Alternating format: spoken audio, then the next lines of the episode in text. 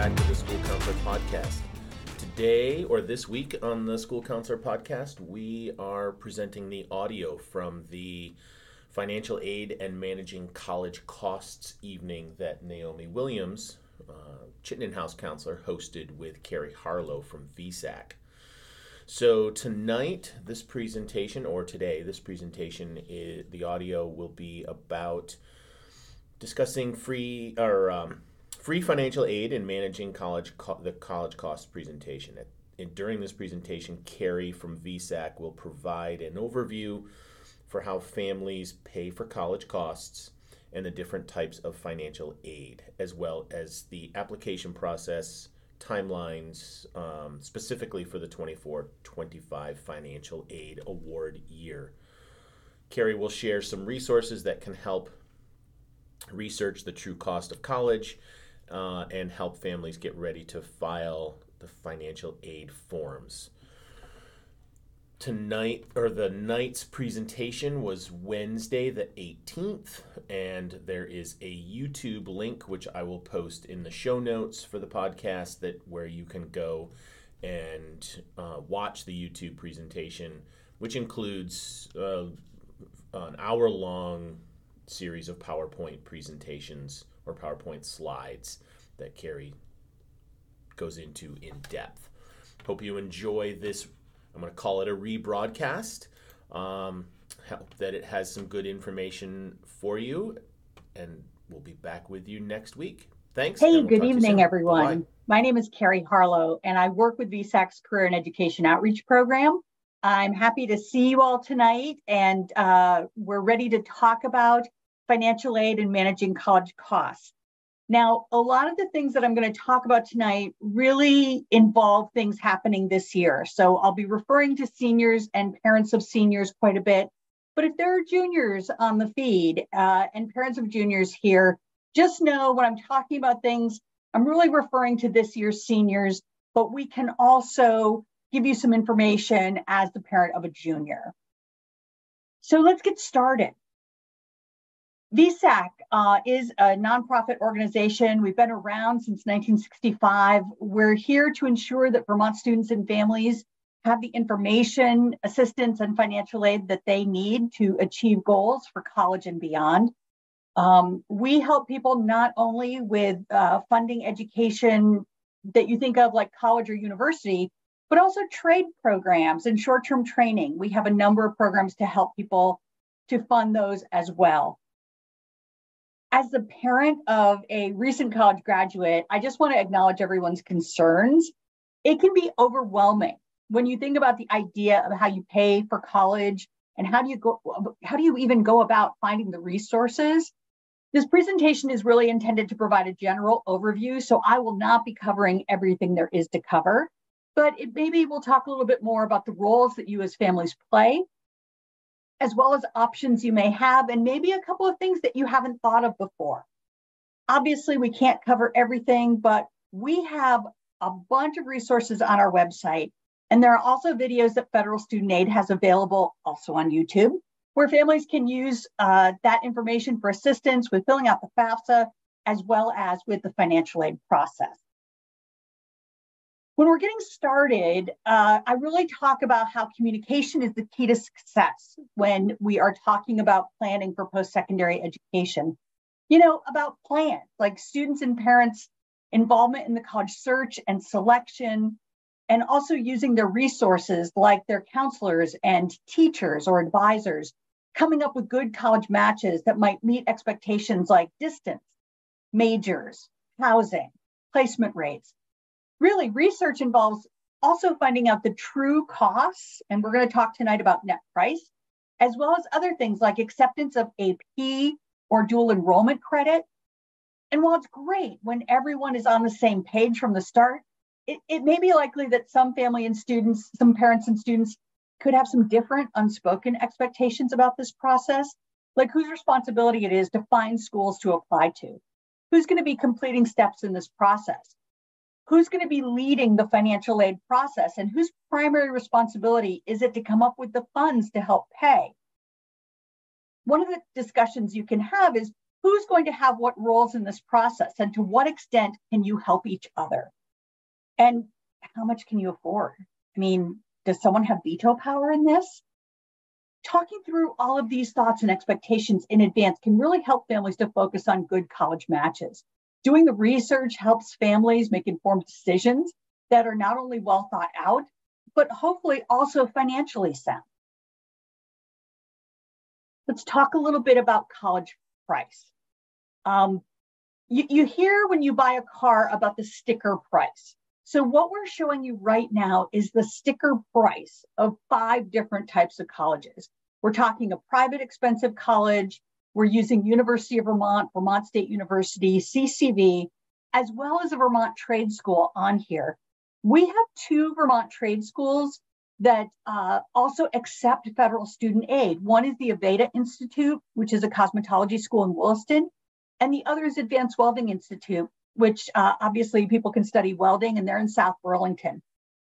So we wanted to give you like the vast range of this. And then also the all years, because when we're talking about the most expensive college, U V M and Vermont State U, we're talking about a four-year degree. And this is assuming that there's no increase in cost over years. Um, Community College of Vermont, if you're doing a traditional two-year program, we included that, as well as the Vermont Trade School, which is only six months long. So um, you can see the timelines are different. The costs are really different.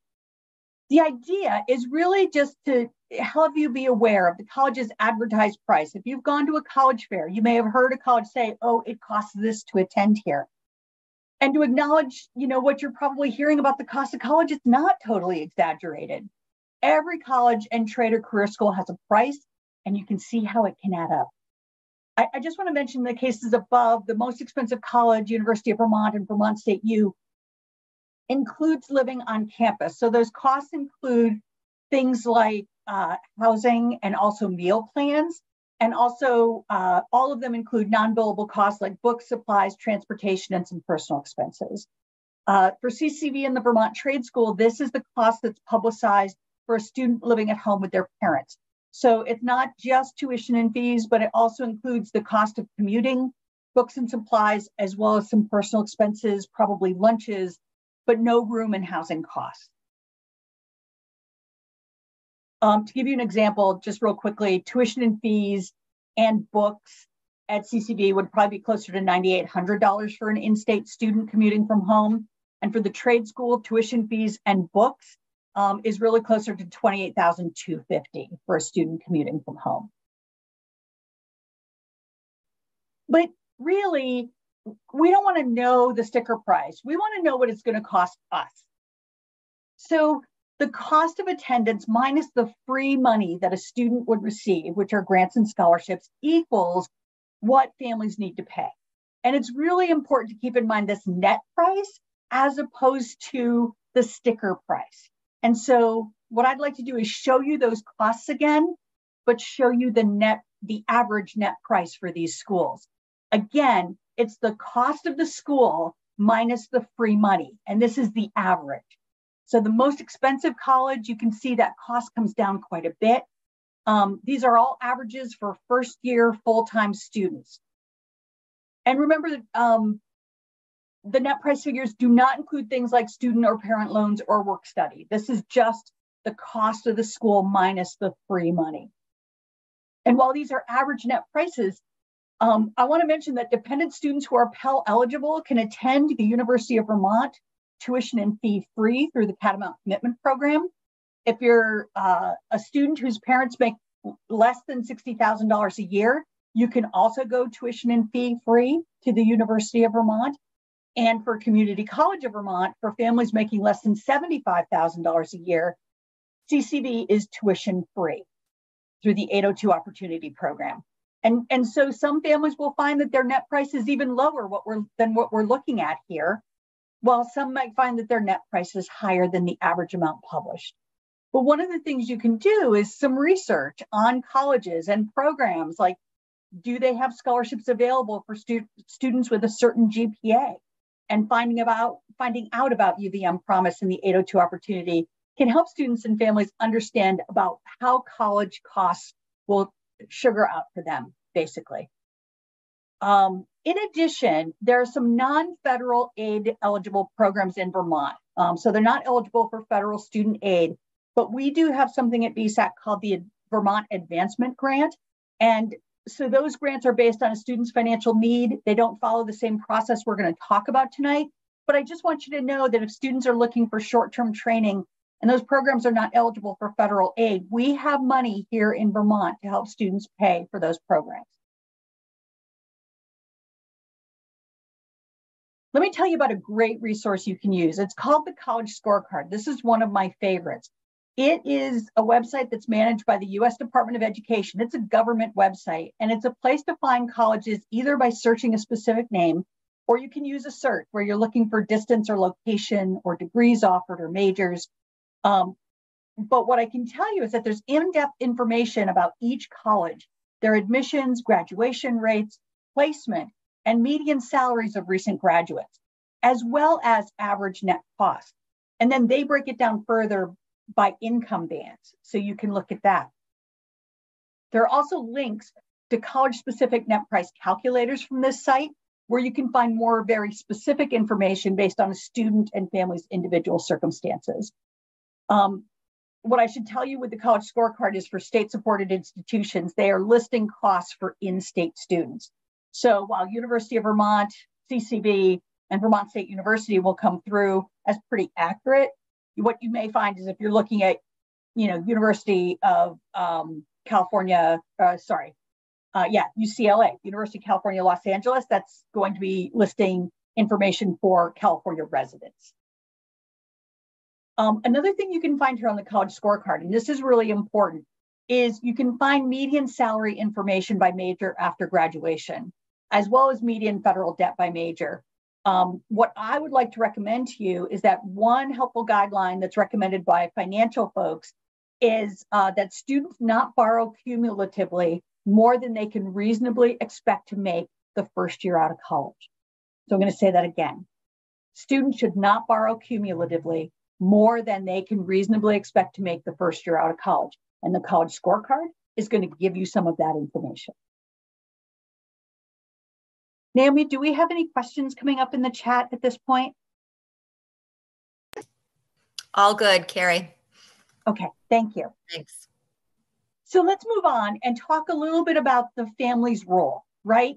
Um, when we talk about this, we say the family has the primary responsibility to pay for higher education.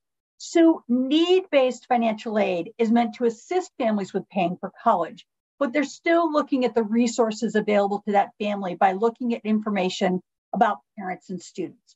Now I'm talking about need-based financial aid here, whereas um, there's this other thing called merit-based financial aid, which might be based on a student's grades or talents that a student has, or the fact that they've done a whole bunch of community service. So we want to think about families' role in this.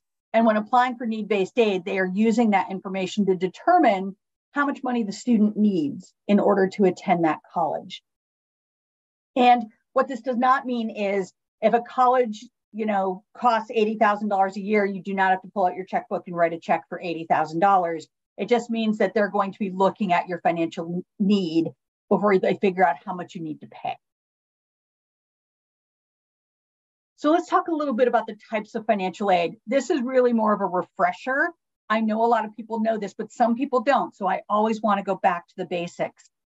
First is grants. Grants is free money, and it's usually based on a student's financial need, but everybody loves grants because you don't have to pay them back and you don't have to work for them. If you apply and you're eligible and there's money available, you get it. Scholarships are also free money, but they're usually based on something. Grades, student talent, ability, maybe an audition or a portfolio. Scholarships might be awarded by a college even as part of the admissions process. Congratulations, you've been accepted, and we'd like to offer you a ten thousand dollar scholarship. Woo, we love that stuff. Um, it is also, um, scholarships are also something that are free. You don't need to pay them back, and uh, there is a little bit of work to get scholarships, but you do not have to work a job in order to earn the scholarship. I want to mention that V SAC has a number of scholarships. There are sometimes scholarships you can apply for through your local community, And also at C V U uh, for seniors, you want to be talking with um, your counselor in the Direction Center and uh, find out what sorts of things are available to you. You may be able to find things on Naviance, or in the spring, there may be some applications available, but just keep that line of communication open with your school counselor because they're going to be the ones who have that information. In addition, there's work study. Work study, a student gets a job on campus and they work the hours and they get the money. It doesn't sound like financial aid, but actually the federal government pays colleges up to half of what students earn in order to help fund these jobs. So that's why it's considered financial aid. A student works in exchange for the money. So they have to find the job, they have to work the hours, and then they get the pay. Most colleges do not consider work study as money that's coming toward a student's bill. They're considering it money that's going toward a student's personal expenses, like doing laundry or getting coffee or having a pizza or something like that, going to the movies. The, the work study is usually used toward those personal expenses and not to pay down the bill. And then finally, there's loans. And everybody understands, I hope, what a loan is, where you borrow the money with the agreement that you're going to pay it back. And so there are uh, education loans available for students and for parents, and we're going to talk more about those. But of course, they involve interest rates, repayment terms, and, and things that you will learn that will be different for every loan. Now, in order to get this financial aid, there are financial applications that students have to submit. And students have to submit applications every year that they want funding for college. So if a student's attending school for a two-year degree, they're going to apply two years running. For students going to a four-year institution, it's going to be four years running. But the first application and the main one is the FAFSA, the Free Application for Federal Student Aid. Uh, a lot of families will say to me during these workshops, should I really file the FAFSA? We don't think we're going to get anything. And I totally understand that. But what I will tell you about the FAFSA is, Um, this is my elevator pitch, if you will. There are three reasons why you should file a FAFSA, even if you think you might not be eligible for aid. One is that some institutions will look at the FAFSA information to determine their merit financial aid, so their scholarships. And they won't uh, award those without knowing that a student has, you know, exhausted all their other options for aid. So did they apply for federal financial aid? They did. Um, in addition, if a student even wants a federal student loan, they have to file the FAFSA in order to get that. And then the third reason why people should file a FAFSA is things change. And unfortunately, my son attended college during COVID. And so what happened was a lot of families, a lot of students had situations where their families were losing their jobs, businesses closed, things happened. And having a FAFSA on file meant that students and parents could have conversations with financial aid offices, and with that FAFSA on file, they could very quickly make some moves to help the students. And so I mention that because we, you know, hopefully we will never see another global pandemic. I'm looking to knock on something wood here. But what I will say to you is um, it, it's an insurance policy, if you will. So those are the three reasons why I'd say go ahead and apply, file that FAFSA. Another application is the Vermont Grant application. So V SAC administers the Vermont Grant. The state gives between nineteen and twenty million dollars each year to V SAC. V SAC awards every dollar of that money to students to study uh, post-secondary education. And what I can tell you is that um, students can also take their state grant out of state. So if a student has eligibility for a Vermont Grant, they can use that outside of Vermont. And I think that um, sometimes people don't realize that. And so that's one of the reasons they don't apply for a Vermont Grant. There are also college financial aid forms. One that you may know of already is the C S S Profile. The C S S Profile is used by some pretty expensive schools with rather large endowments. They have a lot of money at stake and they're expensive schools. And so they want to make sure that their financial aid is going to students who truly need it. And you will find the C S S Profile asks a lot more questions than the FAFSA does. So the C S S Profile may be an application that students have to fill out. There is a list on the C S S Profile website of all the colleges that use that financial aid form. Additionally, students will be filling out scholarship applications. And a lot of times scholarship applications usually happen during the senior year. And, um, you know, for instance, V SAC has a scholarship application and our scholarship booklet. The booklets have been mailed to schools. So if C V U put in an order, there are some nice teal colored booklets that have uh, V SAC scholarships listed in them. We also have that information available on our website as a P D F.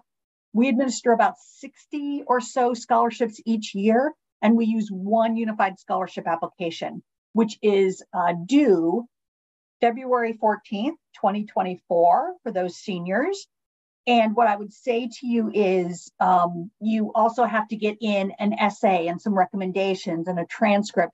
So please do not wait and file that application on February fourteenth. You need to file that application earlier to make sure you get all your stuff in. And then finally, there's loan applications. Um, and we will definitely talk about loans during this presentation, but I want you to know about the loan applications is this happens much later in the process. So seniors in high school, you will apply for admission, you will apply for financial aid. You do not hear about financial aid until after you've been admitted to a college. And then when you hear about financial aid, uh, you will eventually decide where you're attending school. And once you decide where you're attending and you know truly how much money you need to come up with, then you are applying for loans. So loans generally do not happen until later in the senior year. And probably we're talking about, uh, you know, late May or June as a timeline for those loan applications. I have to tell you that this year, um, so it's the academic year of twenty twenty-four, twenty twenty-five, the students who are seniors right now applying for that, there are some big changes coming to the FAFSA. And what I want you to know about that is we have been talking about these changes for years. Um, and it's finally happening. And um, geeks like me are really, really excited about it. Families are like, you know, it's a form. And we're going to fill it out. But I'm excited because it has to do with FAFSA simplification. And if you file the online application, which, by the way, ninety-nine point seven something percent of people who file the FAFSA file it online. There are fewer questions online. They now have a direct transfer of information that will happen right from the I R S, right into the FAFSA. Um, if you filed a FAFSA a year ago, you had to go to, you had to leave the FAFSA to go to the I R S website. You had to go to the I R S website, put in your information precisely, because if anything is spelled wrong, if anything is not right, it would not come over. But if you could get it to come over, then you had to bring it back into the FAFSA. Now it's going to happen directly. You're just going to click a box that says, I consent. And that information will come right over. We're saying goodbye to this thing called the E F C, or Expected Family Contribution. So if you've heard that term before, go ahead and forget it, because it's now the Student Aid Index, or the S A I. And it's a totally new calculation for determining student financial need. What we know from federal student aid is they are telling us this will make more students eligible for more financial aid. It will be a roles-based form, which means you will enter either as the parent or you will enter as the student. And people who contribute information to the FAFSA are called contributors. And so if you're having trouble deciding, they're actually going to, they've developed a parent wizard that will be on the FAFSA to help you figure out whose information needs to go on the form. There's more information to come. Um, and stay connected with us for more information, because um, things are changing still, even as we speak. Um, they just opened up the FAFSA to more comments, if you can possibly believe it. And so um, there were things that people were uh, sending in to federal student aid to make recommendations to still make the form better. But let's talk about how and when to apply. So there's that. Filing that FAFSA is really important. It is required to get a federal student loan. It's required for any federal aid program. Normally, it comes out in October, but this year it's available in December. We don't have a date yet. They're saying it's going to be available in December, but they have had to, because of this automatic transfer with the I R S that's written into the law. Um, it is taking longer. They're having to do a lot of programming, and there's a lot of uh, information security going on. So it will be available in December, but we don't have an actual day yet. Current seniors in high school are filling out the two thousand twenty-four two thousand twenty-five version. So the year that the student will attend college. And I tell you that because right now the two thousand twenty-three two thousand twenty-four version is up and will be up when the new FAFSA comes, because there are still people applying for financial aid in this coming January. So that is still up. You want to make sure that the student is filling out the right one. And then check college deadlines to make sure that you're meeting those. And one of the other changes to the FAFSA is now you can put up to twenty colleges to get your FAFSA information um, on that electronic form. It used to be only ten. I would hope that if you have more than twenty colleges, you're going to rethink that whole finance, the whole like application process, because twenty applications is an awful lot, right, Naomi? Yes, that's way too many. A lot to manage. I always ask counselors to just verify this, because I don't want to just impose my opinion on you. It, it's a widely held opinion that that more than twenty is too many. Mm-hmm. Um, okay, so. Um, Any questions about the FAFSA?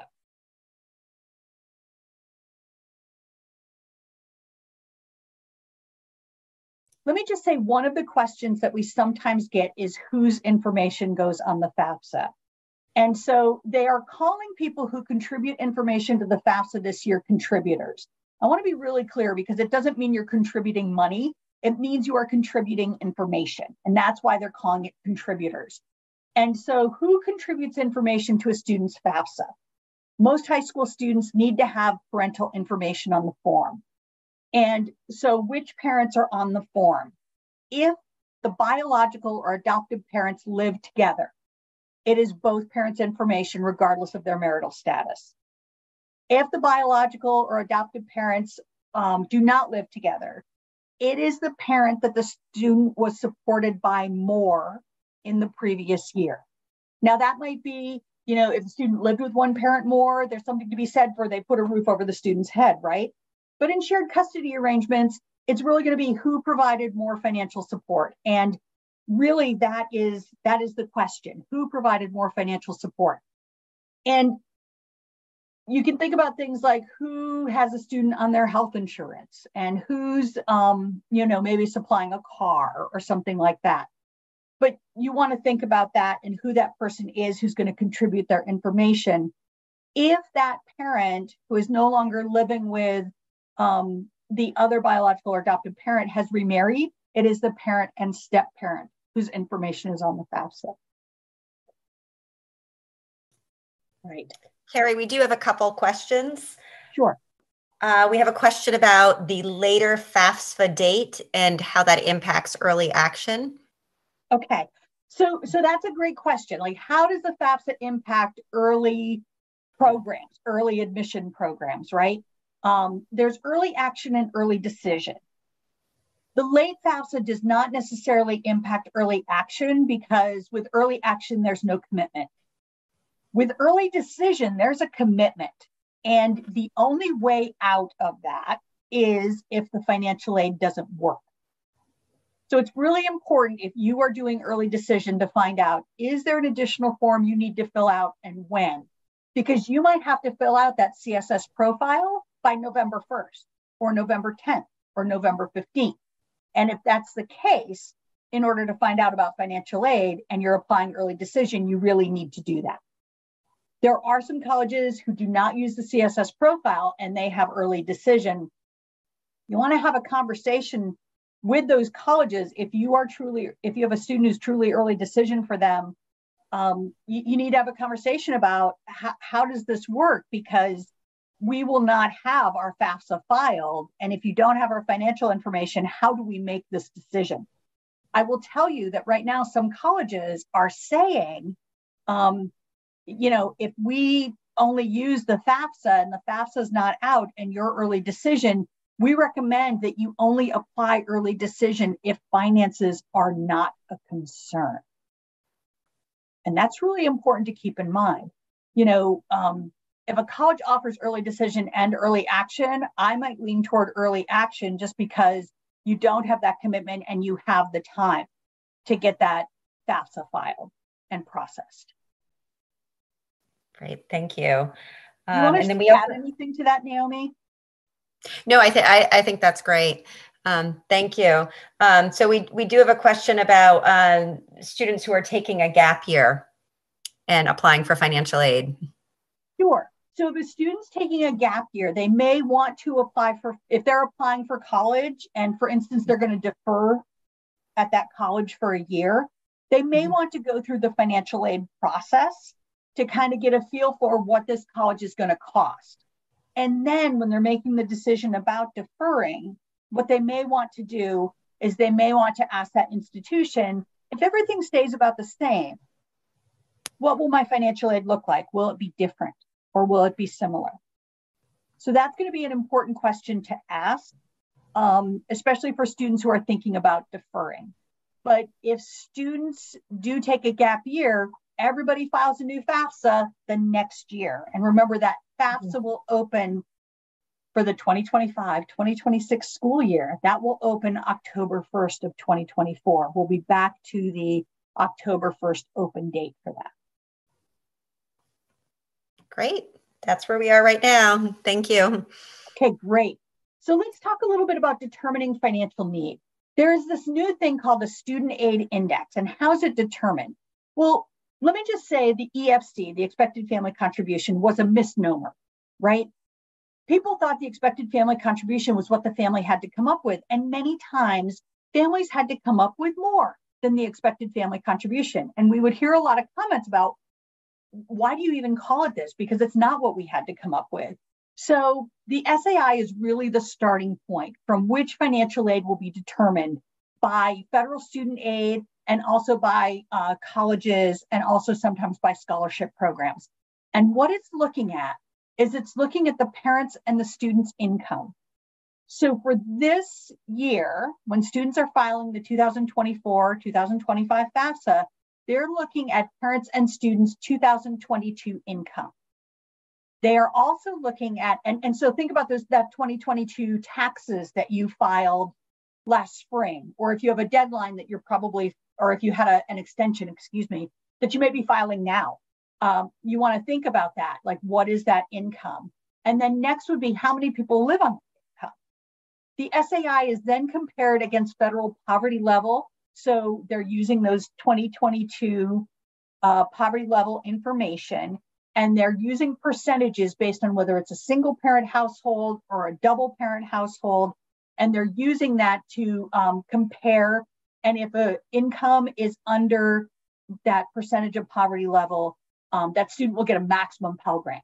They're, they're not even going to look at other things. They're just going to say, here's the income. Great, your maximum Pell Grant. There you go.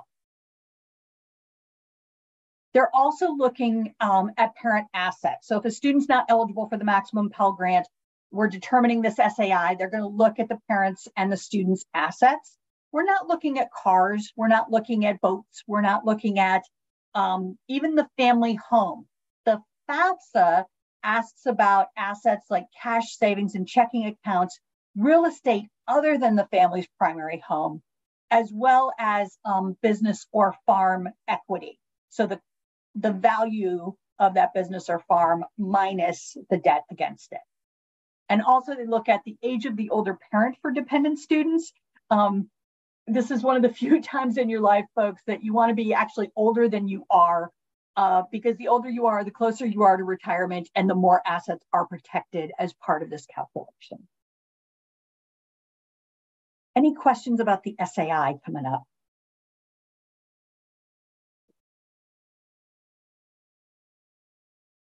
All right, so um, you heard me say there's no FAFSA until December, right? So what do we do in the meantime, folks? Well, what you can do is you can do this thing called create an F S A I D. It's basically creating a FAFSA account, and the student and at least one parent, a parent contributor on the FAFSA, needs to have that F S A I D.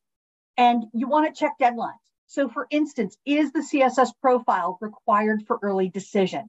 If it is, what is your deadline for that? Because you want to make certain to meet it. Or does the college have any other college financial aid forms that you may need to fill out if you are an early decision applicant? FAFSA's not opening until December, but you can apply for a Vermont grant right now. And the Vermont grant application is a piece of cake. The only question on the Vermont grant application that students might have trouble with is that um, they ask about the parents, if the parents uh, own their home, they don't rent. Um, they ask about the value of that house and the debt against it.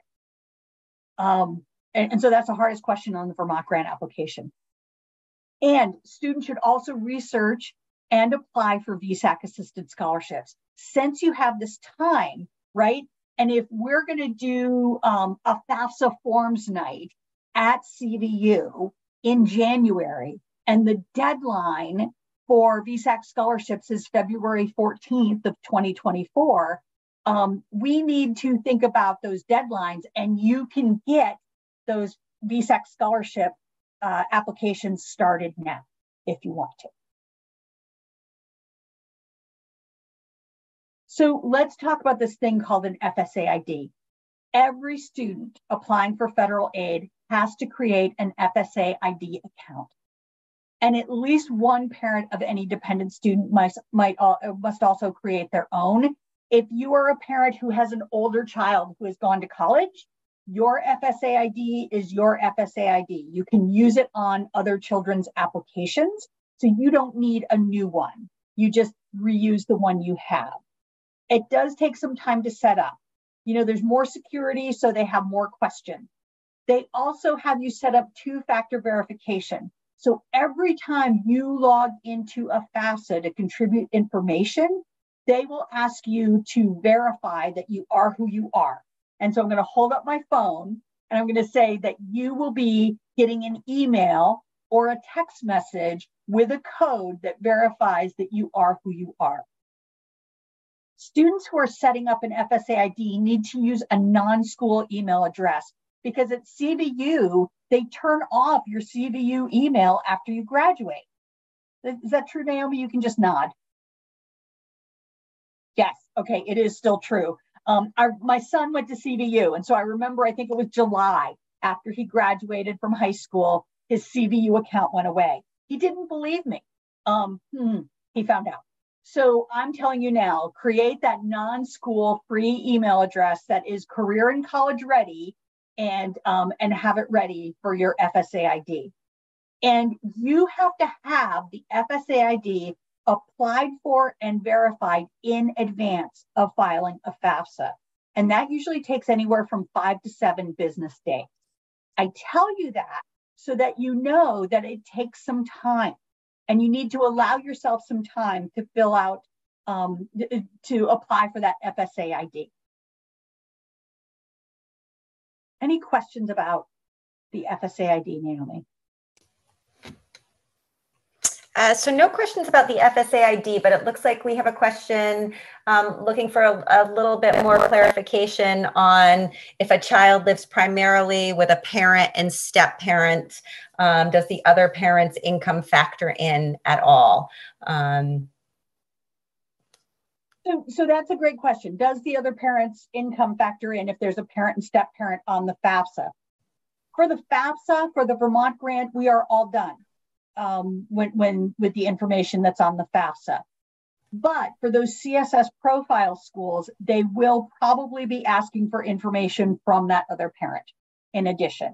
So they will ask for that parent's contact information. Great. Thank you. Okay. That's where we are right now.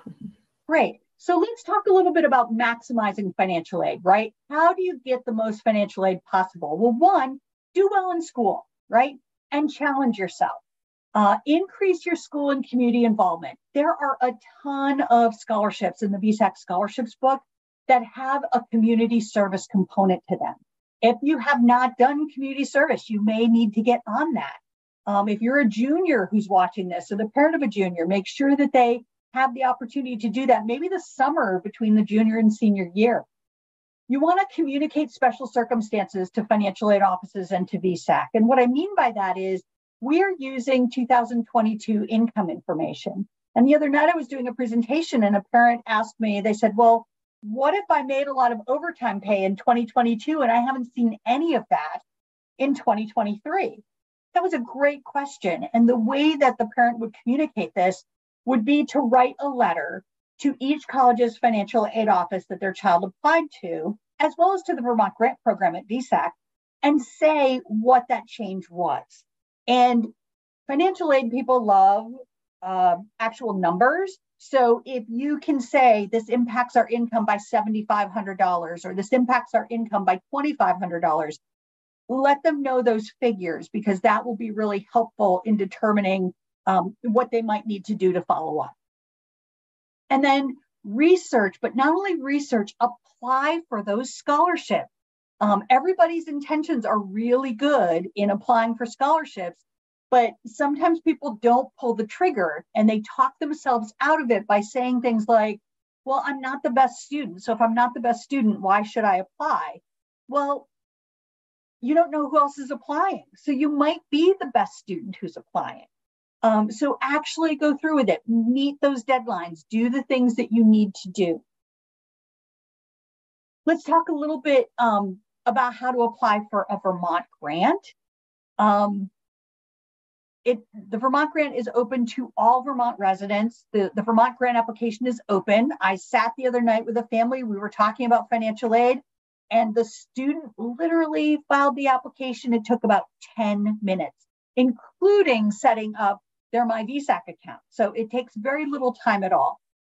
Um, again, you want to use the two thousand twenty-four, two thousand twenty-five version for those seniors in the room.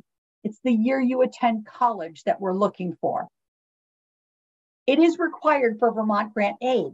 So there are colleges like Norwich University, Champlain College, University of Vermont.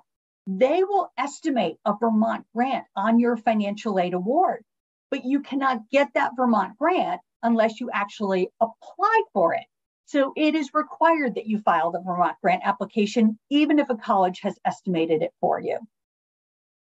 We encourage students to apply early, to check their status online, and if there's anything needed, there will be something put on the to-do list online, and we will email the student and say, hey, you need to do something for your Vermont grant, please come and log in and check it out. You can fill out forms online, you can upload documents, which helps save like all that back and forth through the mail.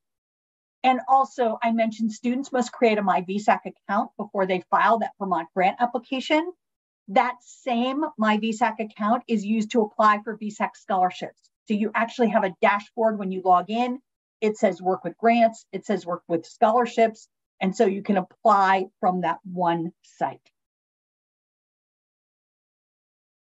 I also mentioned that the Vermont grant is portable. You can use the Vermont grant at in-state and out-of-state colleges. Um, I want to talk about some other ways to reduce costs when we're when we're talking about this. Um, one of the things is to look further, right? Um, you know, in-state, other states, even Canada, when the exchange rate is good, um, Canadian schools can be very reasonable in cost. The only federal aid that goes across the border is federal student loans. But the Vermont grant can be used at Canadian schools. And our, our thinking is uh, Canada's our neighbor. Canada's closer to us than Florida is. So why would we say to students, well, you can use your Vermont grant in Florida, but you can't use it a drive away? So, um, you know, it's, it's worth it to check that out. When we say look further like other states, one of the things to keep in mind is that there are some institutions that are looking for Vermonters. Right? They want to be able to say that they have students from all the states in the U S. And if it's a school that doesn't have very many Vermont students, that might be something that they're trying to recruit. Uh, what I will say is state-supported institutions probably are an exception to that rule, because state-supported institutions, their goal, their purpose, their mission is in-state students. So they're probably, state-supported schools out of state are probably not spending a lot of money on out-of-state students. Want to think about dual enrollment, early college, or advanced placement. When you're talking to colleges, find out how they treat advanced placement or dual enrollment credit, and how can you use that to potentially shorten the life of your degree. And, and what that means is that, uh, you know, we were talking about that eighty thousand dollars a year school at the beginning, and I think it was twenty-seven thousand dollars was the net price. You reduce that by a semester, you're saving yourself thirteen thousand dollars plus in college costs. So um, you can really end up reducing college costs if you're able to graduate early because you've taken advantage of all of these opportunities. N E B I is short for the New England Board for Higher Education. And N E B I has a regional student program. So if you live in Vermont and we don't offer a major in Vermont, guess what? We don't have marine biology here because we don't have an ocean. Uh, we also don't have any culinary programs at our state schools in Vermont. We don't have interior design at any of our state institutions. You can go to a New England state and a state-supported institution that has that major, and instead of paying full out-of-state tuition, you actually pay a reduced rate. Um, you can look up the Regional Student Guide on uh, the internet, and you can search for that. N E B I is the name of the program with the Regional Student Program. N E B I is the organization that sponsors it. Um, I would highly recommend checking that out because you may find that if you want a major that isn't offered here, you may find that you can save money. There are also some N E B I schools, uh, New England Board of Higher Education schools, that have started to say, if you're a Vermont resident, we don't care what you major in. We'd love to have you here, um, and you can save money with N E B I. Some students can start at a school that costs less and then transfer. Um, we see a lot of students start out at Community College of Vermont, which costs a lot less, and then they transfer to that four-year institution. Uh, they have that degree that says the nice name on it. Um, no one asks where you started off. They only ask where you got your degree from. You can consider attending locally and commuting. Here at C V U, we are not very far from a number of different colleges that you might be able to uh, commute to. Housing costs can run anywhere from thirteen thousand dollars to sixteen thousand dollars a year. So it, it's the um, room and also the uh, dining hall plan that you have that would cost that much. If you're living at home and commuting, you can save that money. And then also consider service. There are programs such as AmeriCorps. AmeriCorps is a great program where you, uh, it, it's also a great gap year program if you think about it, where you can work a job through AmeriCorps, and in addition to your uh, stipend and your payment, you also earn scholarship money, or you can pay down your student loans with your AmeriCorps um, award, which is really great.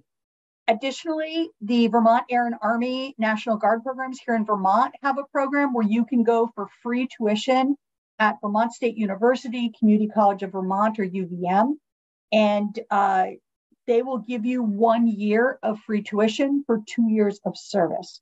And you can do that concurrently. You can be in college and you can be doing your, uh, you know, one weekend a month and two weeks a year.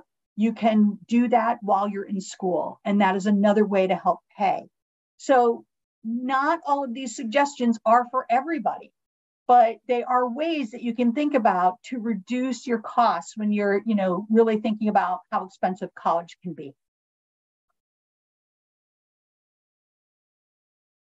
So let's talk about ways to pay. If you were to think of this like a three-legged stool, right? Um, you can rely on things like uh, past income, present income, and future income, like using the broadest of brushstrokes on this. So past income would be savings, or if you have a college savings plan. Present income are things like payment plans where you pay over the ten months of the school year and you do regular monthly payments and you pay that off that way. Some people will use income tax credits. Uh, there's a federal tax credit for education.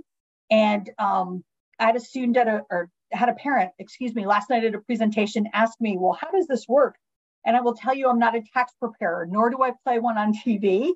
Um, but publication nine seventy actually talks specifically about uh, tax credits for education. And then additionally, scholarships are considered present income. And sometimes families will say to their students, you know, your contribution to college can be partially through the scholarships that you earn. Future income is basically borrowing. So there's a thing called the Parent PLUS loan. Uh, interesting because PLUS stands for parent loans for undergraduate students, but it, it's a PLUS loan for parents.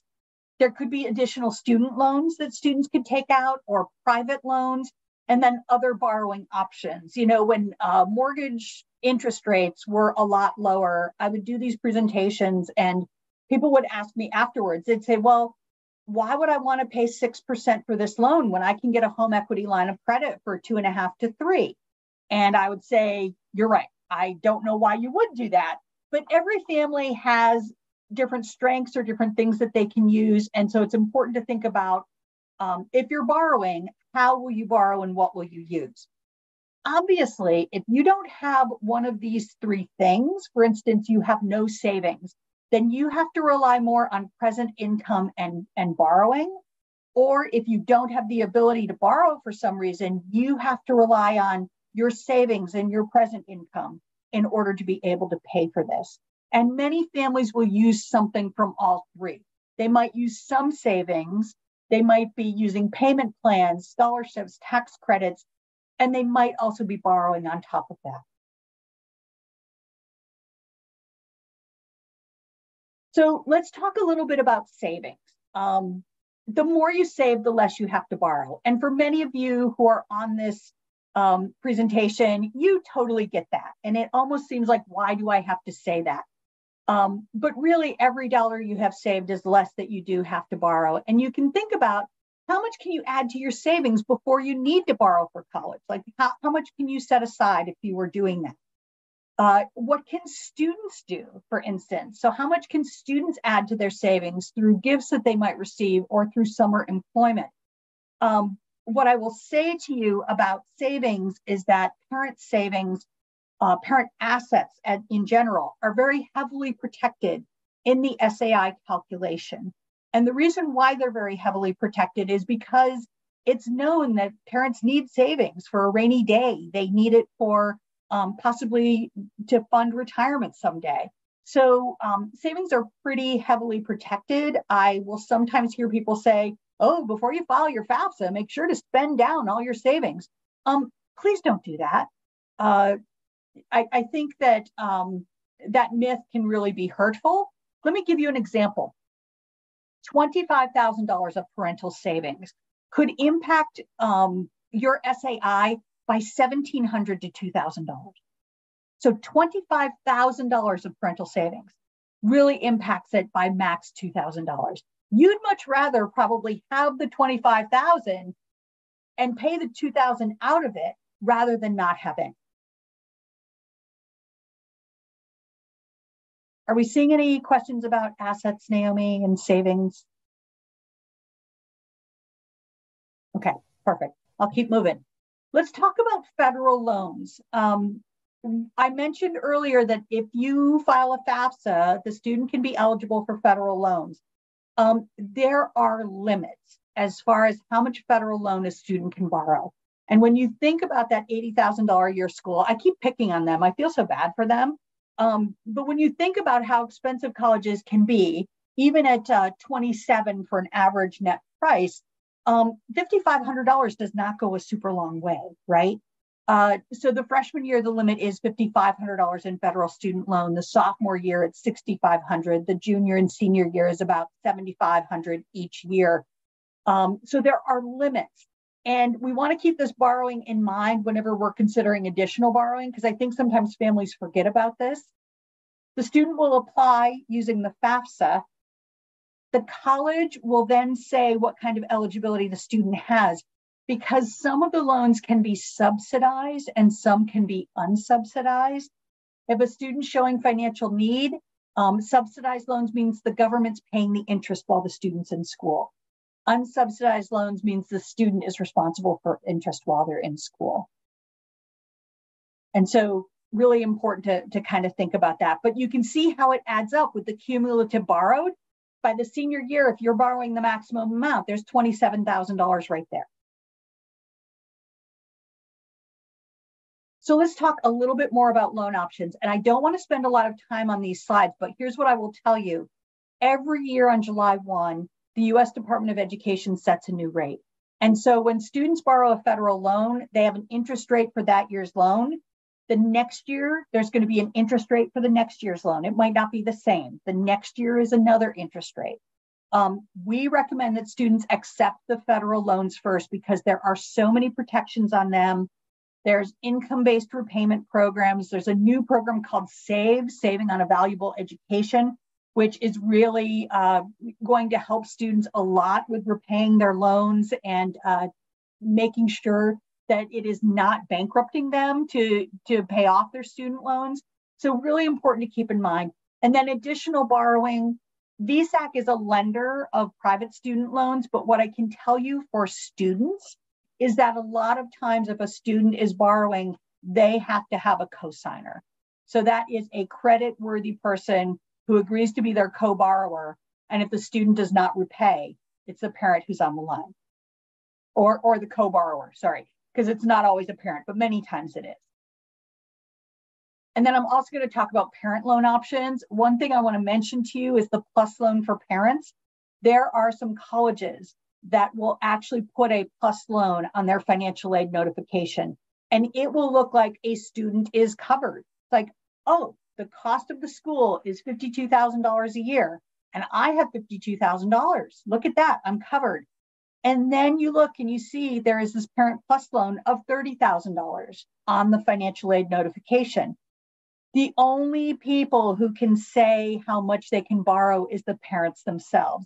So even though the college said you have eligibility for this amount, does not necessarily mean that families can do that. And remember, we're not just doing this for one year, we're doing this for two years and possibly four years. So you want to consider that and think about how much borrowing is going on. Um, the only limit on a federal PLUS loan is the cost of the college minus the financial aid offer. They do not look at um, what the parent's ability to borrow is. All right, I want to talk about some calculators. There are some great calculators out there. One is the Federal Student Aid Calculator. And this slide I just changed because uh, I went online today. The Federal Student Aid Estimator is online and working. You can actually do a quick, um, what will my S A I look like and how much federal aid will I be eligible for? It's not going to cover institutional financial aid. It's not going to talk about your Vermont grant, but it will talk about federally what students would be eligible for. And then there's also Mapping Your Future. What I love about Mapping Your Future is that they have a student loan debt to salary wizard. And so when a student is talking to me about borrowing and we're having conversations about how much, and they they really, um, I, I sometimes don't know if eighteen or nineteen year olds truly understand the borrowing and, and the amount of borrowing and what your monthly payment will be when you're done. But the debt salary wizard, you can estimate four years of borrowing. And then what it comes up with is this is what you need to make in order to pay off that loan.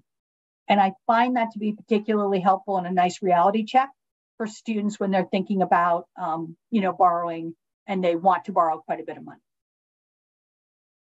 So those are two calculators, two resources um, I highly recommend. C V U and many high schools in the state have these junior and senior year planning checklists, which we go through each year. The, the senior year one has been updated, but talking about next steps for the junior year and things that students can be doing with their parents as part of having this conversation and doing this research about colleges. And then also there are next steps for senior year, right? Make sure to research the forms and deadlines that are required by colleges. That's so important.